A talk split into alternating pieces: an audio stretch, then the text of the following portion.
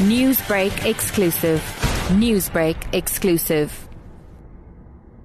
I am really humbled to be appointed as a mayor, and uh, for 16 months I've been acting mayor, and I have always had this passion, and I find it's my people that I need to serve first.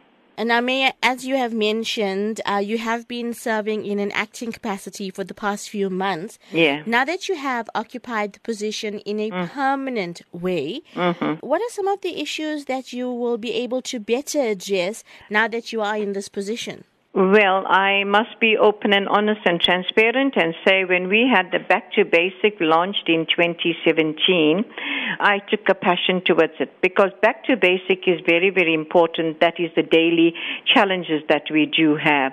And if your Back to Basics are not met and meet the demands of the community, then we are not fulfilling the promises and the mandate that we have got to serve the community. So with that, I give my priority first because that is the main thing that the community complains about is potholes, water and sanitation, electricity, verge maintenance, domestic refuse, illegal dumping, and you know so on. I think those are the priorities to give our people first. Now, Mayor Govender, you did mention about service delivery, and oftentimes we here at Newsbreak find that our community do complain about service delivery taking long when it comes to the turnaround time. How do you plan to ensure that time is not a factor in making these promises? Um, I would not say so because when you look at the procurement processes, that is a challenge to us. We're not saying it is a big challenge, but there is a challenge. So it does take a bit of time. And I think uh, also with budget constraints now, it's not everything that we can budget for. It's got to be done in phases. But back to basics, we give priority and we budget.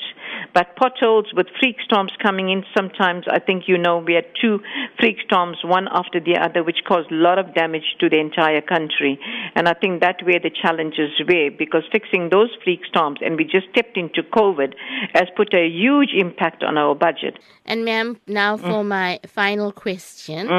The title, the Iron Lady, has been bestowed upon you over your time in politics. How did that happen? Where did you get that name from? I think uh, born and brought up in KwaDukuza and living with the community for the years, and they've seen how I operate. I come from the private uh, corporate sector, and I put my best out. And I actually, as I said, you know, the community comes first. And when you have a position, your position must not override anything else because you need to serve the people with trust, integrity, honesty, and with good relationship.